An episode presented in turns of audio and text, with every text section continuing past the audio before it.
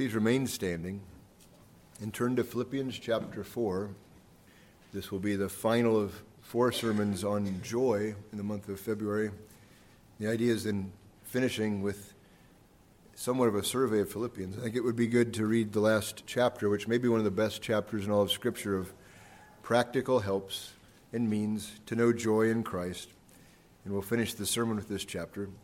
Let's begin the sermon by reading verses 1 to the end of the chapter in Philippians chapter 4. So please hear the word of God. Therefore, my beloved and longed for brethren, my joy and crown, so stand fast in the Lord, beloved. I implore Euodia and I implore Syntyche to be of the same mind in the Lord. And I urge you also, true companion, help these women who labored with me in the gospel, with Clement also, and the rest of my fellow workers whose names are in the book of life. Rejoice in the Lord always. Again, I will say, rejoice. Let your gentleness be known to all men. The Lord is near, or the Lord is at hand.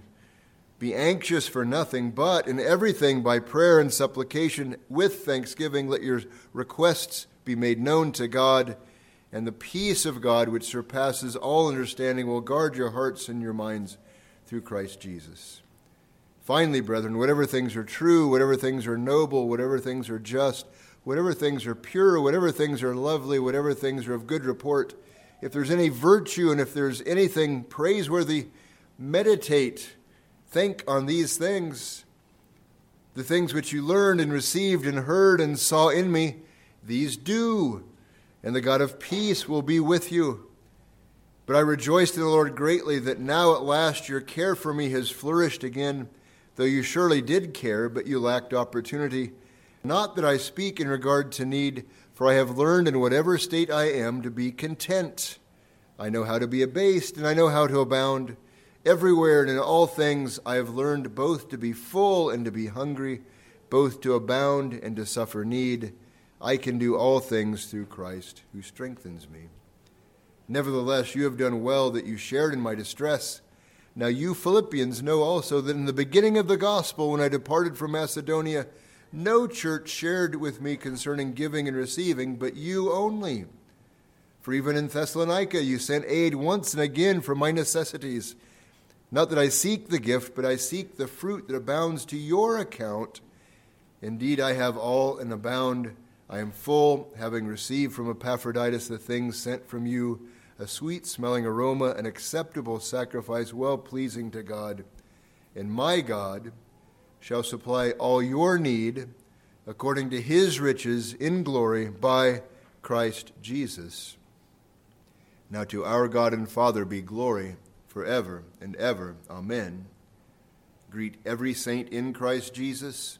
The brethren who are with me greet you. All the saints greet you, especially those who are of Caesar's household.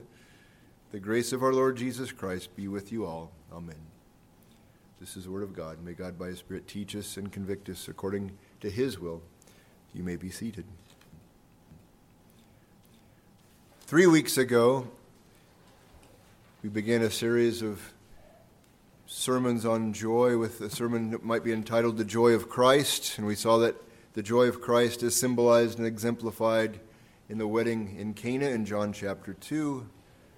Weddings are joyous, but at this wedding, there were dry water pots representing the Old Covenant rituals, and they were filled to the brim with the best wine, which represents the joy of Christ in the New Covenant. And in that first sermon, we mentioned joy was a mark of the church, a mark of the church that Jesus prayed for in John 17. And we mentioned briefly four basic ways to, to help to know joy. So, two weeks ago, in the second sermon, we had a sermon called Joy is a Mark of the Church and Christians as well. And we looked at John chapter 17, and we fleshed out those basic ways to know joy. And they were, first of all, you have to know the, the Christ of joy if you're going to know the joy of Christ. And so you have to come to Christ in repentance and faith. And you get more than just joy when that occurs. But then there's having a mind settled on the goodness of God in Christ. Then there's fellowship with God through Christ and Christ's people. And fourthly, the pursuit of holiness through obedience to Christ in one's life. And we said then in the second sermon, you might add to that list of four prayer, thanksgiving, and witnessing. prayer is something that's commanded, it's something that garners your mind on Christ. And so it's good for you. Enjoy. Thanksgiving is part of a heart that is joyful, thanking God in all things.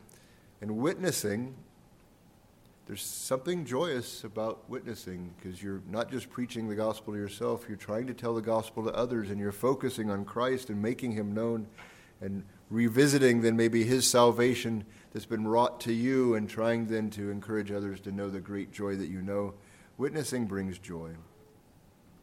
But in that second sermon, we mentioned Psalm 34 as an example of setting one's mind on God and His goodness, even in the midst of affliction. We also mentioned that Philippians was perhaps the greatest book of all Scripture to speak about joy in affliction. So then, last week, the third sermon, we talked about joy as part of experiencing God through Psalm 34. You see, there's, there's a chain reaction with these sermons, they fit together. So we talked about Psalm 34, so we preached it last week.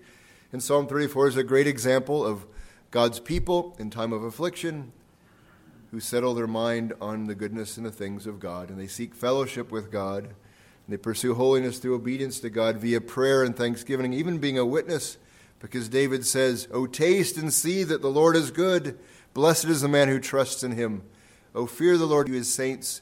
There is no want to those who fear him. He's inviting his readers and his listeners, come to this God and see. There's a witness in that. See what I have found in Christ. I want you to know the same thing. So that leads us then to this final week, the fourth sermon, if you will. And we've mentioned Philippians, I think, in every sermon, so it just makes sense that today I'd like us to have an overview of Philippians in a sermon that could be entitled Joy in Christ. The idea of being in Christ, our union with Christ, is a key theme of the book of Philippians, as is joy. And maybe better, we could entitle this sermon Joy in and for Christ because you see with the fellowship in Philippi, there wasn't just rejoicing in Christ, but rejoicing in their, in their serving Him and making Him known for the furtherance, through the furtherance of the gospel and the loving of the brethren. So, with this idea of having an, a jet tour through Philippians, but focusing on joy, it's probably wise to have some kind of a background to the letter to the Philippians. The letter to the Philippians is a wonderful letter. It may be my favorite New Testament epistle, but that doesn't matter. Within this letter to the Philippians, we see that Paul has a special bond of fellowship and through affliction with the Philippians and the furtherance of the gospel with this church.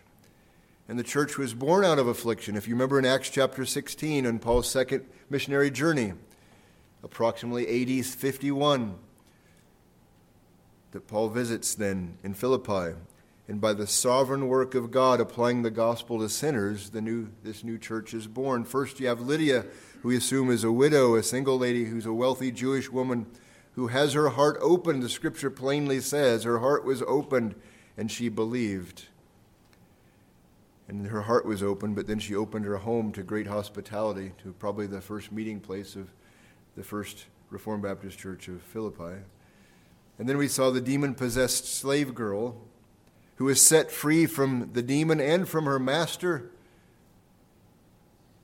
And to Christ, we hope. It doesn't explicitly say that, but it just used to assume if this is being done, she's set free as well to Christ. But her freedom caused Paul and Silas to be captured and beaten and imprisoned.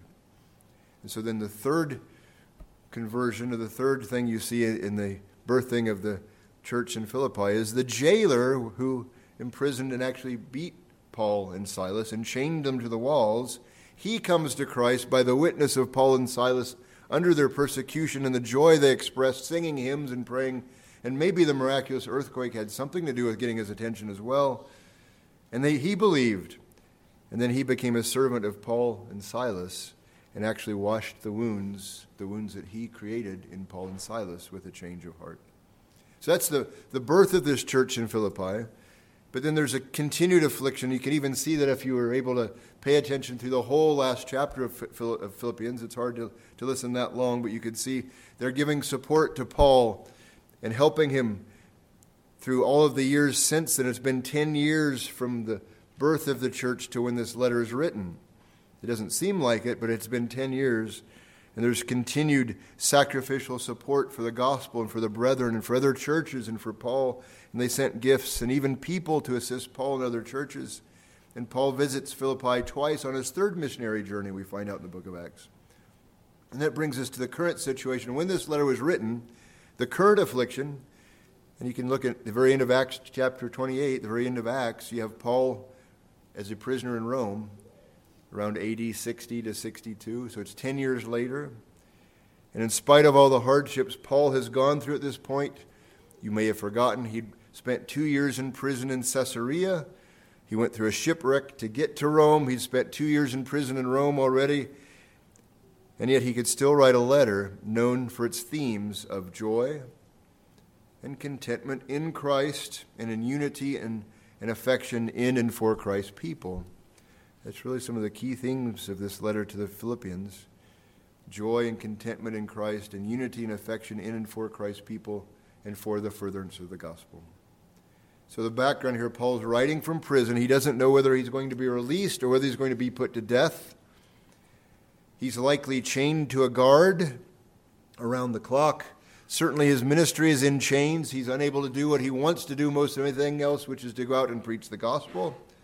And yet, he both knows joy in this affliction and he calls his brethren in the church of Philippi, and therefore us as well, to know joy in and for Christ. And so today, again, I want us to have a survey through the letter to the Philippians to see this joy in and for Christ, even in an affliction. And there's a brief outline for not a brief text in your bulletins, you'll see a brief outline. What I want us to do is the first and the last chapters are kind of like bookends to Philippians. I want us to emphasize with the first chapter and the last chapter the practical, the basics of knowing joy in Christ. But then the middle two chapters, chapters 2 and 3, will focus on the centerpiece and the heart of this joy, which is Christ Himself.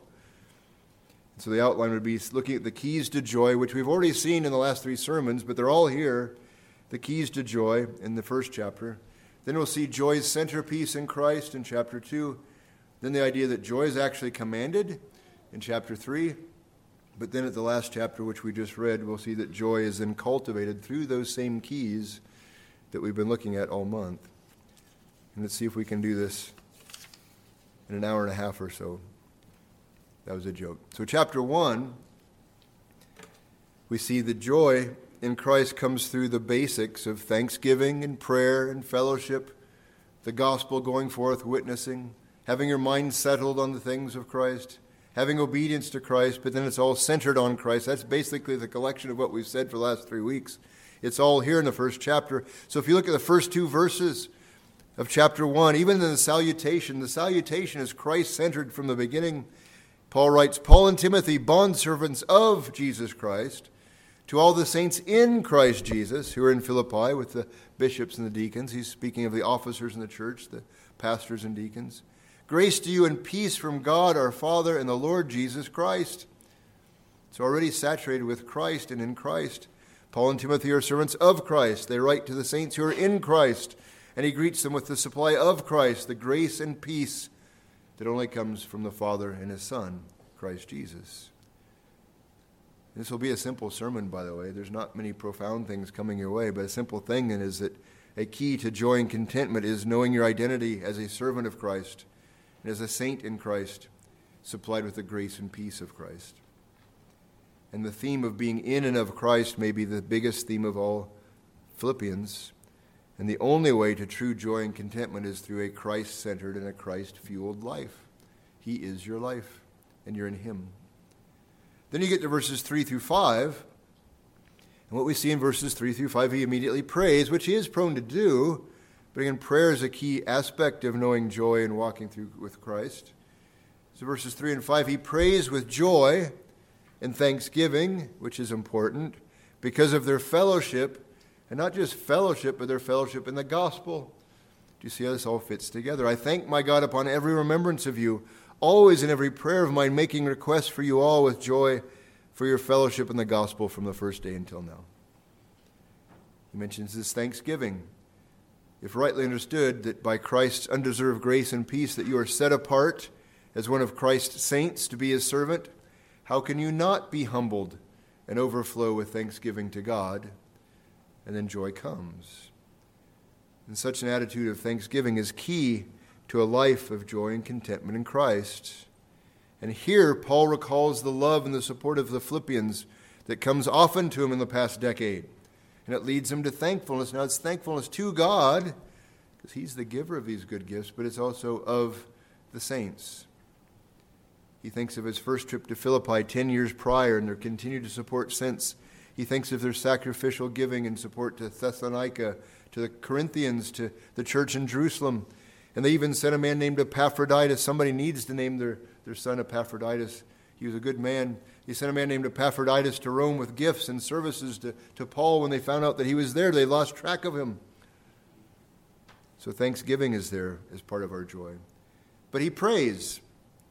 He prays. We keep mentioning pray, prayer is a key to joy. Matthew Henry has said, We would rejoice more if we would pray more. Very simple statement, but we would rejoice more if we would pray more. The flip side of that is if you're not prayerful, don't expect joy in your life. Christ suffered as a servant to set us apart as saints with a new access to God in prayer, and that and the resulting privilege of communing with holy God, the holy God of the universe, is reason for joy in itself. By Christ's atonement, we have access to God as adopted sons and daughters, and so we can come boldly before the throne of grace with joy. An overall key to joy in the Christian life is, is an outward directed life, and that's shown by prayers of thanksgiving to God and supplication for the brethren, which kind of increases our fellowship as well. And he says, I thank my God upon every remembrance of you, always in every prayer of mine, making request for you with joy for your fellowship and your fellowship in the gospel from the first day until now. The word for fellowship is koinonia. It speaks of a shared life in Christ and it's not merely, and we're good at this, it's not merely having lunch every Sunday or hanging out late at night on Wednesday night after the prayer meeting's over, or even meeting for pizza and spicy chicken wings in a brother's house on a Saturday night when maybe you should be home getting ready for Sunday. I don't know. Those are wonderful times, but this fellowship that's speaking about here is participation and partnership in the life and cause of Christ.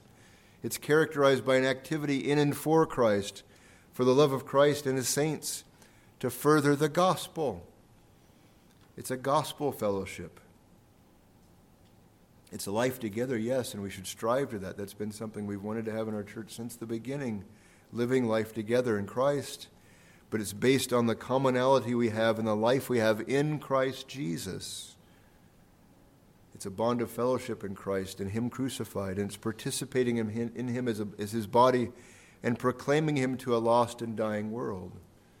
Our unity, our humility, and our joy and our fellowship would be greatly enhanced the more we purpose to use our fellowship for the furtherance of the gospel and Christ is proclaimed. And then verses 6 through 11, we've already covered thanksgiving, prayer, fellowship, the gospel. What about the key things we started off with three weeks ago having a mind settled on the right things and having obedience that flows out of that. Well, I think verses 6 through 11 give you that. What he says in verse 6 what's the basis of his prayer that's joyful? He's confident of this very thing that he who has begun a good work in you will complete it until the day of Jesus Christ. He has confidence. His mind is settled on the promises of God through Christ. He's confident in them. And that work dear Philippians, that has begun in you will be carried out to completion. And that leads to obedience as well when you have that settled mind on the promises of God and what He's doing with you. So in verses 9 through 11, one of my favorite prayers of all Scripture, he says, In this I pray that your love may abound still more and more in knowledge and all discernment, having your mind settled on the right things, thinking about the right things. Why? That you may approve the things that are excellent that you may be sincere and without offense. That's your outward life, blameless before God and man, till the day of Christ. Being filled with the fruits of righteousness, that comes through obedience to Christ, which are by Jesus Christ to the glory and praise of God. So I think even in this closing prayer, these first 11 verses, all we've gone through so far, you see a settledness on the things of God in Christ. You see an obedience to Christ and seeking Him for His praise and glory. And so you have the keys to joy all listed in the first 11 verses of this letter to the Philippians. And these basic themes and keys of joy are seen throughout the whole rest of the book.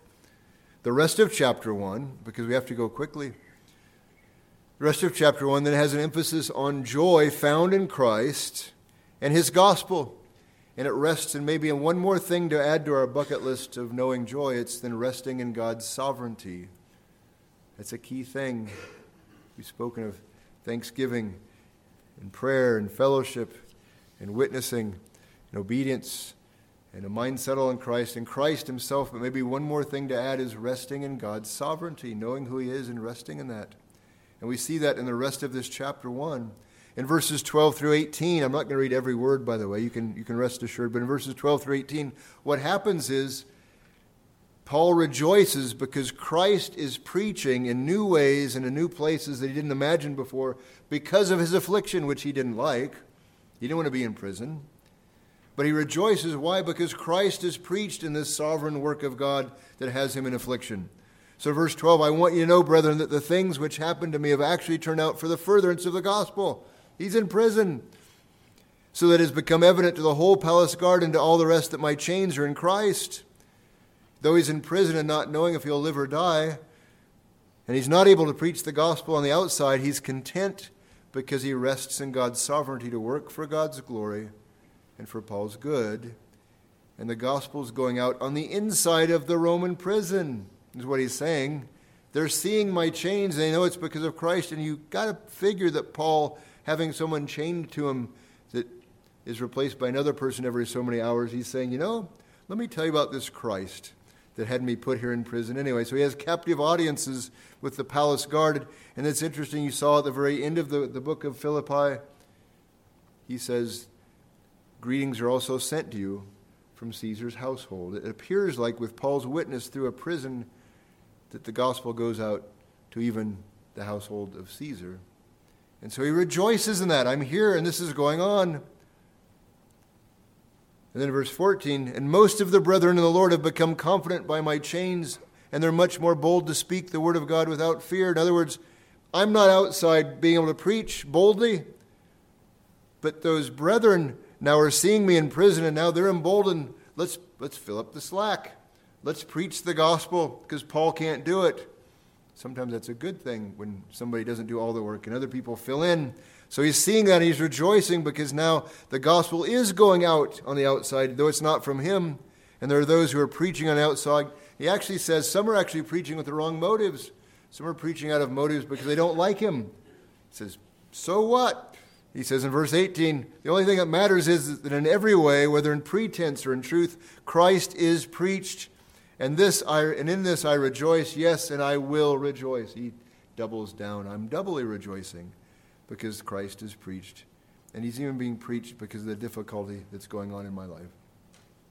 Then in verses 19 through 26, we won't read all this, but he says, I don't know whether I'm going to live or die, but one thing I rest assured in because God is sovereign is that Christ will be magnified whether I live or die. If I die, there's going to be a reason for that, and Christ will be magnified. If I live, then I can be living my life for Christ, and Christ will be magnified. So he says in verse 21 For me to live is Christ, and to die is gain. But if I live on the flesh, this will mean fruit from my labor. Yet what shall I choose, if, if as if he has a choice? For I'm hard pressed between the two, whether I live or die. Having a desire to depart to be with Christ, which is far better. If I die, praise God, I'm with him I have more Christ. But then he says, Nevertheless, to remain in the flesh is more needful for you. Do you see the love of the brethren? I would rather stay, even though it would be better for me just to go to be with the Lord, I would rather stay for your benefit. And being confident of this, I know that I shall remain and continue with you all for your progress and what? And your joy of the faith that your rejoicing for me may be more abundant in Jesus Christ by my coming to you again. He's thinking of their joy. I want to stay behind and suffer so I can bring joy to you. It's a wonderful thing. Joy is contagious. From his joy in Christ, he desires for those he loves to have the same joy through obedient service and fellowship with them. And if we peek ahead to chapter 2, don't turn there yet, but if we peek at chapter 2, we actually saw last week part of this that Paul says his joy, he wants them to know joy by serving with him, with them, But he says, My joy will be increased if you are obedient and you have a mind settled on Christ and we have fellowship together. He says, Fulfill my joy in verse 2 of chapter 2 by being like minded, be unified and humbled and obedient. And my joy will be fulfilled. Then in verses 14 through 18 in chapter 2, he says, after he looks at the obedience of Christ, which we're going to look at very soon, he says, Do all things without complaining, be blameless and harmless, children of God without fault, in the midst of a crooked and perverse generation, as you shine like stars or shine like lights in the world, holding fast the word of life. You're being a witness as you are markedly different from the world. Why? So that I may rejoice in the day of Christ that I have not run or labor or run in vain or labored in vain. Yes, and if I'm being poured out as a drink offering on the sacrifice and service of your faith, I am glad and I rejoice with you all, and for the same reason you also be glad and rejoice with me. He's not just calling us to be joyful, he says, I'm joyful as well as we serve Christ together and as I see your life in Christ. It's a contagious thing. It's all wrapped up in fellowship and obedience and being focused on Christ, seeing the gospel go forth. If we'd finish the chapter, the last four verses are wonderful. It's a summary, verses 27 through 30. It's a summary exhortation for their fellowship to be one of standing, striving, and suffering together for the gospel of Christ. And having their minds settled on Christ and their lives lived after Him. He says, Conduct yourselves in a manner worthy of the gospel of Christ. In a sense, trust in the God who sovereignly grants you salvation, also sovereignly grants you suffering for Christ. And there's great joy when you do this. That's chapter one. That's the keys to joy. It's all the things that we've talked about, maybe adding sovereignty to the list as well. Then, what you get in chapter 2, I want to focus on one thing, and it's verses 5 through 13. And you probably know why in chapter 2, then we've seen the, the keys or the basics to joy in Christ. But now in chapter 2, we see the centerpiece of joy, which is Christ Himself and His work for us and His work in us. Let's just walk through a very familiar passage, but try to look at it fresh and anew this morning. Christ is the centerpiece of our joy through his work for us and in us. In verse 5, after he's called the Philippians to be humble and to be unified. Then he says, But let this mind, let this example, let this mindset that you need to have to be obedient, humble, and unified, let this mind be in you, which was also in who? Christ Jesus. Who, being in the form of God, that means by nature, he is God. We saw that in John chapter 1 not long ago. He did not consider it robbery to be equal with God. He is God. It's not like he has to stand up and say, Look, I'm God, everybody, is the point. He has nothing to prove. But he made himself of no reputation. That means he humbles himself. How? By taking the form of a bondservant. He was being in the form of God. That's who he is by nature. And form means the nature. By very nature, he is God. But then he took the form of a bondservant when he took on flesh and to his deity, he adds his humanity to be the God man Savior, fully God and fully man. And form of, of God means the very nature of God. When he took the form of a bondservant, means he took the very nature of a bondservant as a man. And he came in the likeness of men. In his incarnation, and being found in appearance as a man, he was fully man as he walked upon the earth for, for 30 plus years. He humbled himself. And you think about this the Son of God who humbles himself. Though he's God, he now humbles himself to be like those who sin against him and who are sinners, but he came to save. The Creator enters into his creation to save creatures, to be, to be like them. He humbled himself and he became obedient the master and the lawgiver now obeys his own law, both in his active obedience and his passive obedience. As a man in place of sinners, sinners who broke this law, he who knew, knew no sin became sin for us that we might become the righteousness of God. You've heard this all before, but it should stun you every time you think about it. To the point of death, the giver of life, the one who is life itself, he dies.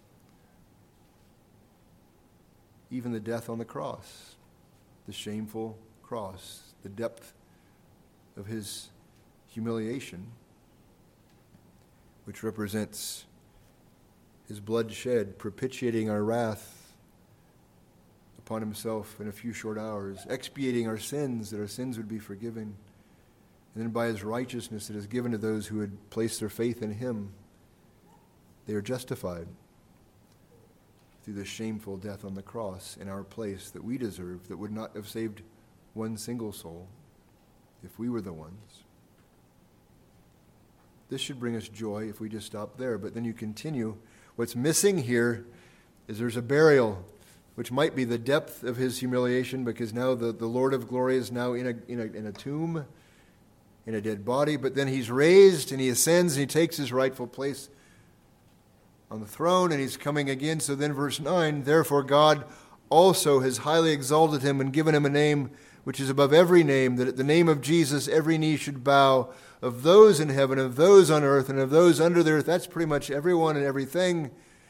That every tongue should confess that Jesus Christ is Lord to the glory of God the Father.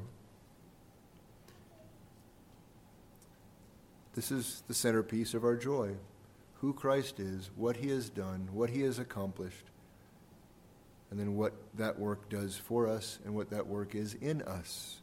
Because then in verse 12, therefore, what's our response? My beloved, as you've always obeyed, again, Christ is the ultimate example of obedience. So now we're called to obedience and humility as Christ would. Can't do it perfectly well. Conrad did well this morning in talking about that.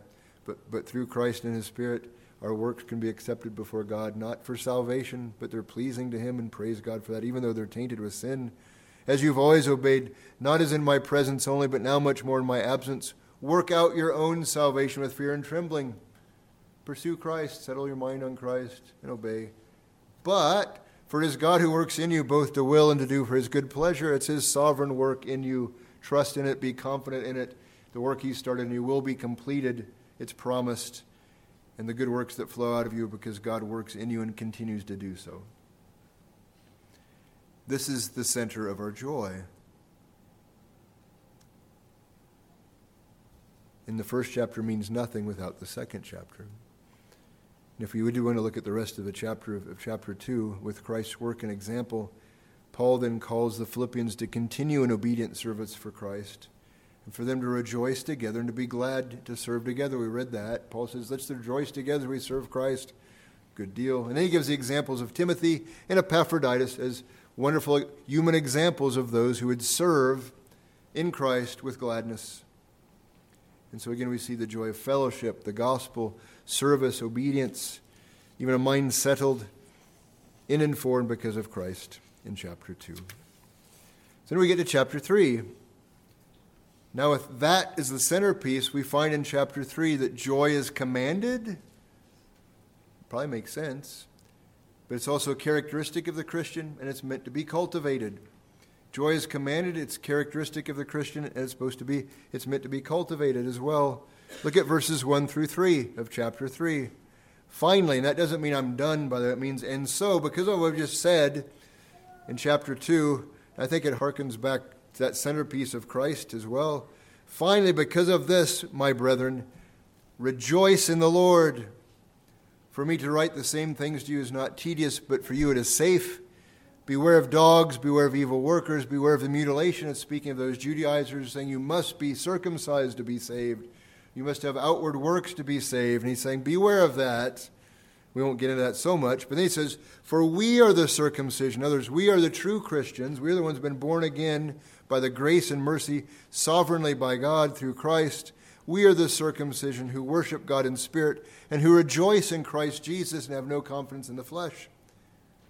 So in verse 1, we're commanded to rejoice. Yes, it seems odd to be commanded to rejoice with Christ's work for you and in you that we just saw. Of course, you should rejoice.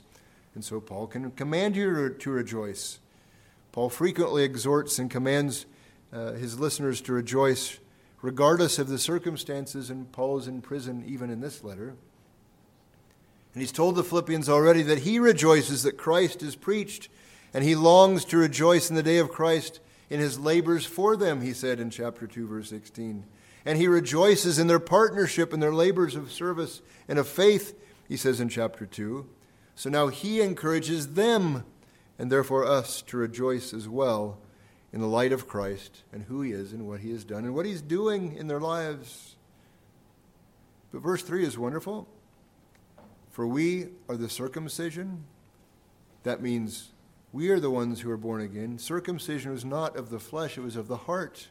So a true Christian is one who has a circumcised heart, a new heart. That's what he's speaking of. We're not like the Judaizers who are presenting a false gospel. We are the circumcision, of a circumcised heart, who worship God in the Spirit. You think of John chapter 4. True worshippers will worship in spirit and truth. You have the Spirit of God in you through the circumcision of your heart. That's the heart of Christianity. And then he says, who rejoice in Christ Jesus. This word for rejoice isn't the same thing as a previous rejoice, and some of your versions may say, who glory in Christ Jesus, maybe even boast in Christ Jesus. But it's a wonderful word. I think the best way I've seen it explained is it's a joy emphatically triumphant is what this rejoicing or glorying in Christ is. It's a joy emphatically triumphant. It's looking at Christ and his conqueringness and who he is, and it's wanting to boast him forth and to glory in him and make him known. It's a joy emphatically triumphant in Christ due to who he is and what he has done. And so, what that means is that joy is to be characteristic of the Christian. If you say you're a Christian, there should be some joy in your life. It doesn't mean that you're clicking your heels and dancing up the aisles and being all giddy looking. I mean, if you do that from time to time, it's fun, I suppose, but it's, it's a settled contentment and a joy and a rest in Christ. There should be some smiles occasionally. Nobody has any more reason to smile than a Christian does. But joy is characteristic of us when we're born again. Joy is implanted in the Christian by the Spirit of God through the fruit of the Spirit. It's implanted by the Spirit through the fruit of the Spirit. Galatians chapter 5. But the fruit of the Spirit is love, joy, peace, long suffering, kindness, goodness, faithfulness, gentleness, self control. Joy is implanted in the Christian by Christ. As the fruit of Christ's love, I think of John chapter 15 when Christ tells his disciples, As the Father loved me, I've also loved you. So abide in my love. If you keep my commandments, you will abide in my love, just as I have kept my Father's commandments and abide in his love. These things I've spoken to you, that my joy may remain in you, and that your joy may be full. And my commandment is that you must love one another as I've loved you. Joy is implanted in the Christian by Christ as a fruit of his love, but it's also a result of his prayer. We saw that a couple weeks ago in John 17 when Jesus is praying for the church. He says, But now I come to you, Father, and these things I speak in the world, that they may have my joy fulfilled in themselves. Christ prays that this would be the case, that you'd have his joy fulfilled in themselves. Christ knew joy. Christ himself knew joy. We saw that in Psalm 16. He prayed for his joy to be fulfilled in us. We saw that in John 17. He gave us a new heart and a new mind and a new life with the ability and the abundant reasons to rejoice. And therefore, joy is integral. It's an integral part of the kingdom of God. The kingdom of God is not eating and drinking, but righteousness and peace and joy in the Holy Spirit. It's implanted by the Spirit, it's implanted by Christ, it's prayed for by Christ, joy is, and it's integral to the church and the kingdom of God.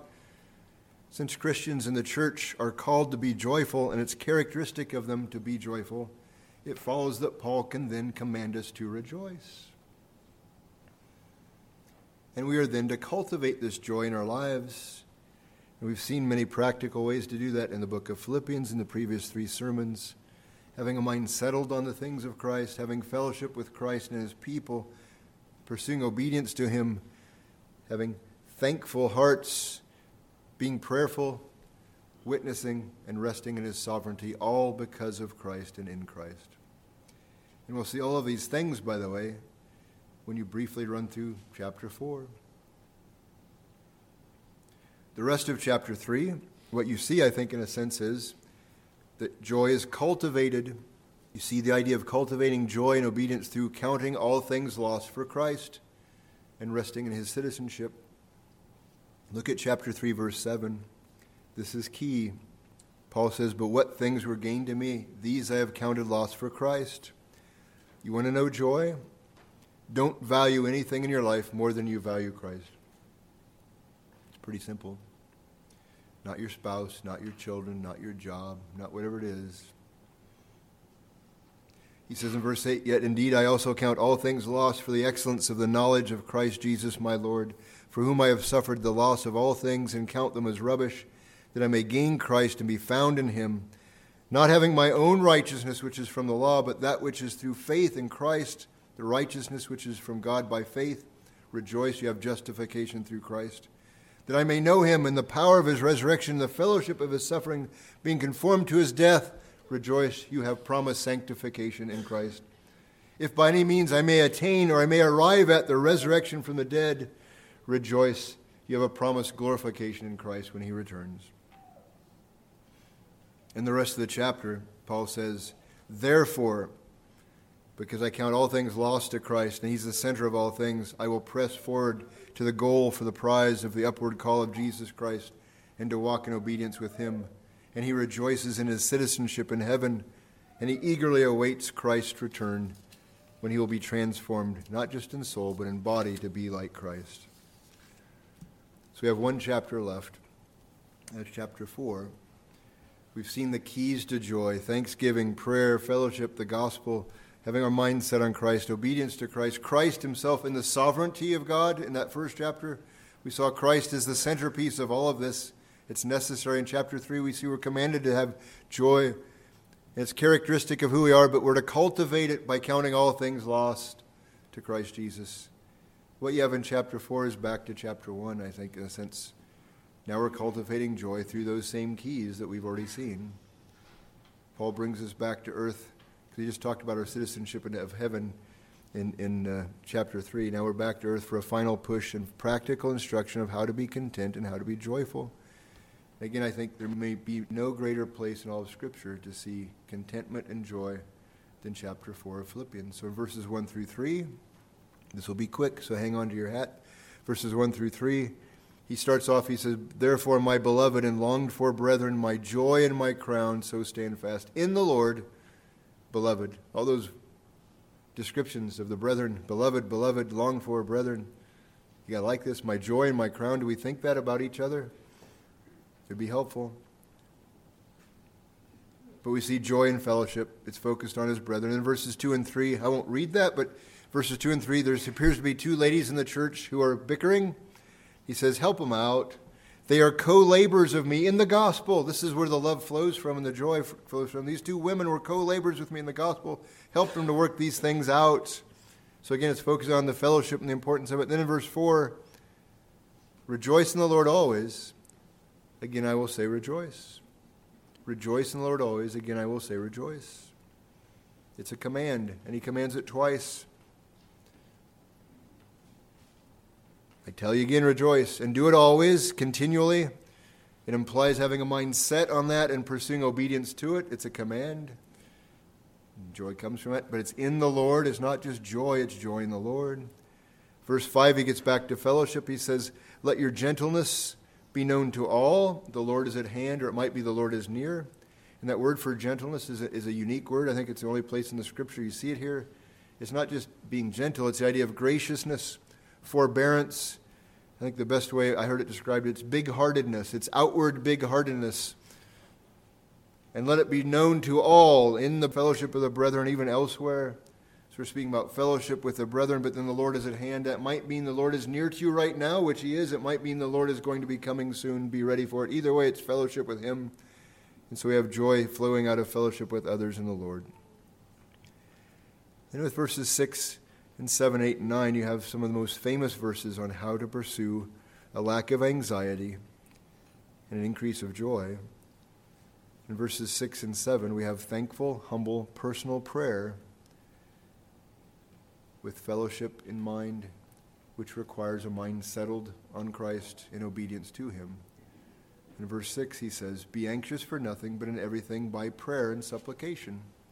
Be anxious for nothing, but in everything by prayer and supplication. Notice He doesn't say, don't worry, be happy.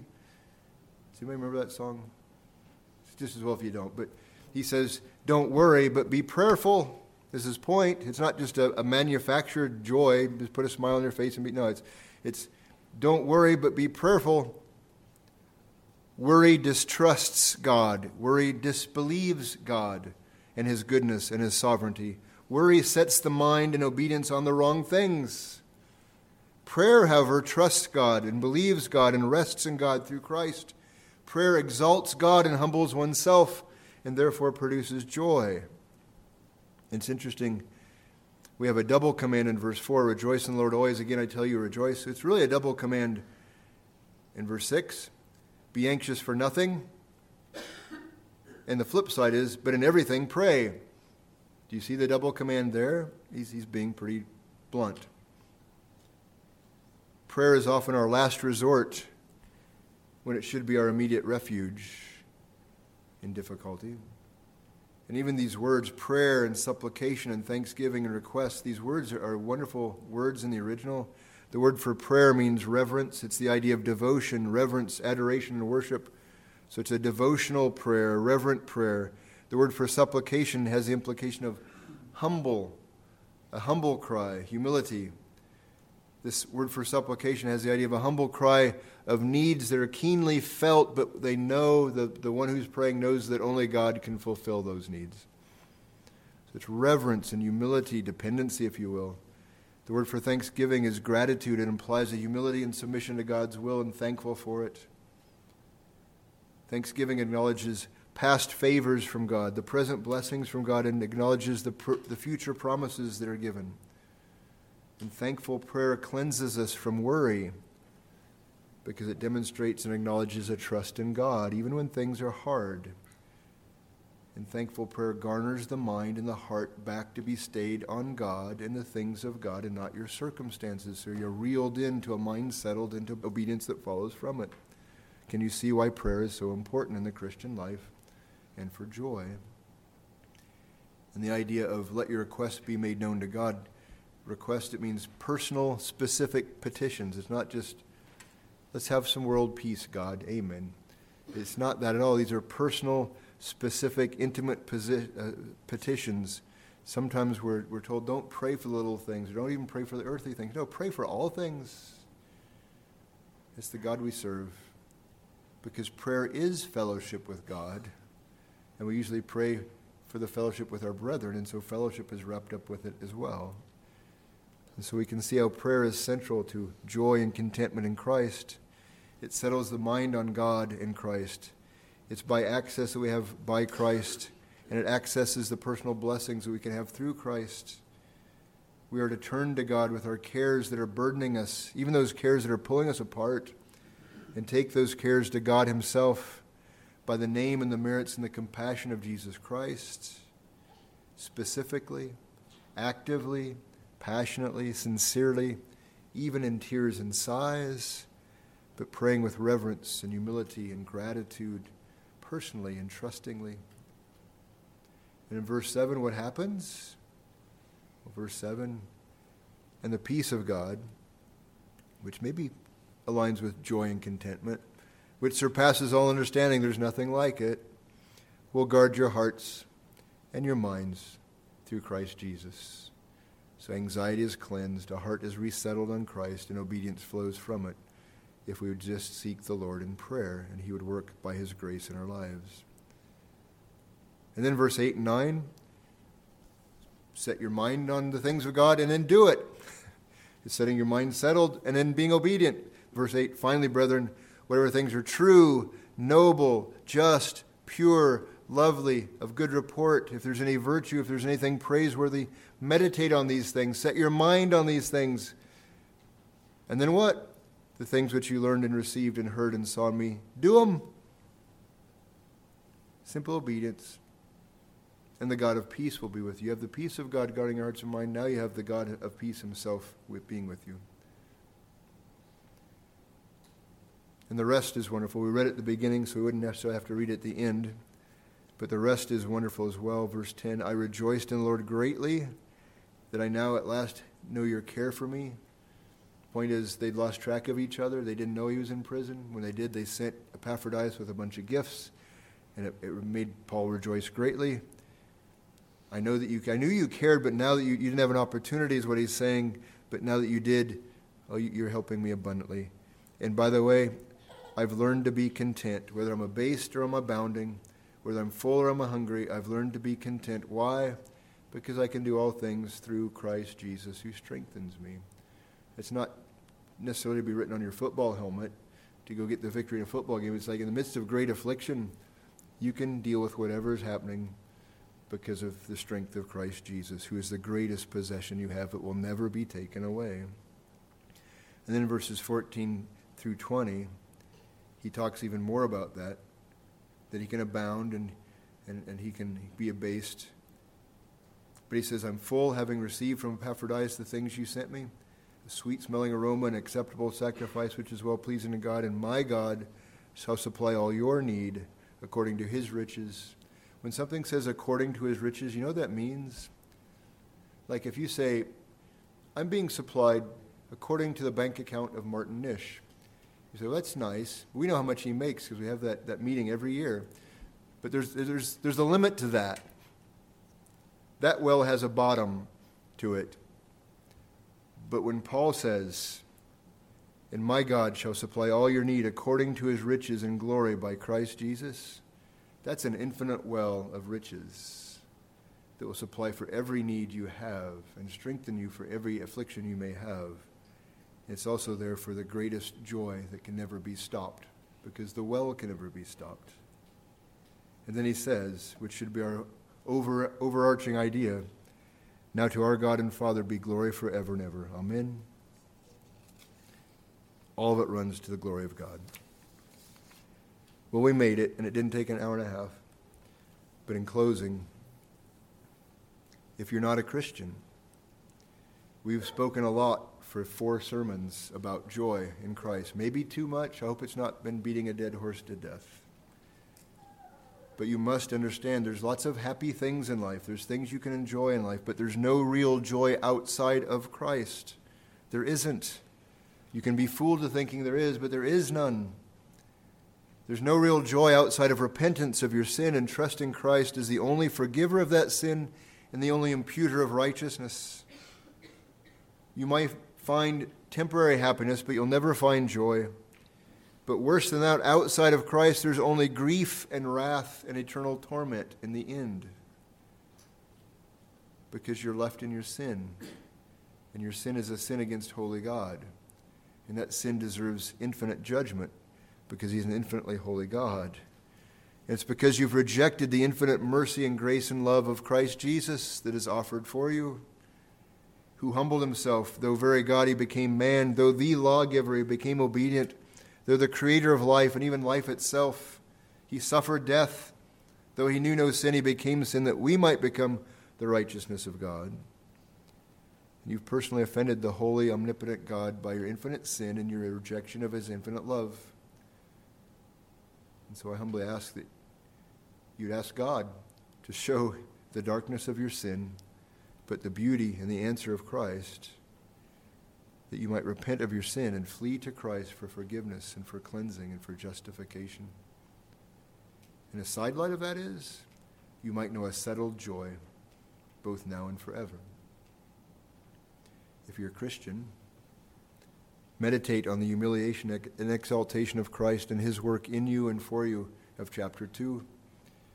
Meditate with Paul on counting all things lost for Christ of chapter 3 Learn to cherish Christ above all things and to count all things lost for Him. It shouldn't be that hard. to Count all things lost for the excellence of the knowledge of Christ Jesus, our Lord, who through his humiliation of incarnation and obedience and death on the cross, and his exaltation and his resurrection, ascension and reign, and his promised return, he has justified you through faith by his righteousness. He is sanctifying you by the power of his resurrection and the fellowship of his sufferings and he will glorify you at his return with a sinless soul and a transformed body. And, Christian, rejoice. And again, I say rejoice. And cultivate through these basic and practical instructions and exhortations the joy that Christ has commanded you to have but the joy that He has won for you, that He's implanted in you, that He's prayed for you as a characteristic of Him and of His people, and for His glory, for your good, and for our witness to a lost and dying world. Let us pray. Lord, I do thank you for the patience of, of our attenders, Lord, for a long and information filled sermon. I pray, Lord, that by your Spirit you would take your word, you'd take the, the culmination of all of this, of this book and the, the four sermons in particular, that we would be a people who biblically and rightly are a people of joy. How can we not be? Lord, teach us the darkness of our sin. And teach us then the beauty of Christ, the grace, the sovereign grace and mercy and love that comes through Christ from you, O Father. If we recognize this and meditate on these things, how can we not pursue you, pursue a life of loving Christ above all things? a life of prayer, a life of thanksgiving, fellowshipping with you, O God, and fellowshipping with your people to make the gospel known and resting in your sovereignty as we do it, with our mind and our lives settled upon you. Bring us great joy in our congregation and make it be contagious. And even contagious in the sense that then sinners would see us and see a supernatural joy, not a fake joy, a supernatural joy that flows from these things. And they would say, Look at my sin, look at my sin, and look at their Savior. Lord, you'd, you'd use this as a means, Lord, for the gospel to go forth and for salvation to come. We pray for those in our midst who are outside of Christ that today would be this day of salvation for them. Lord, don't allow them to tarry. It's in Jesus' name we pray, Lord. Amen.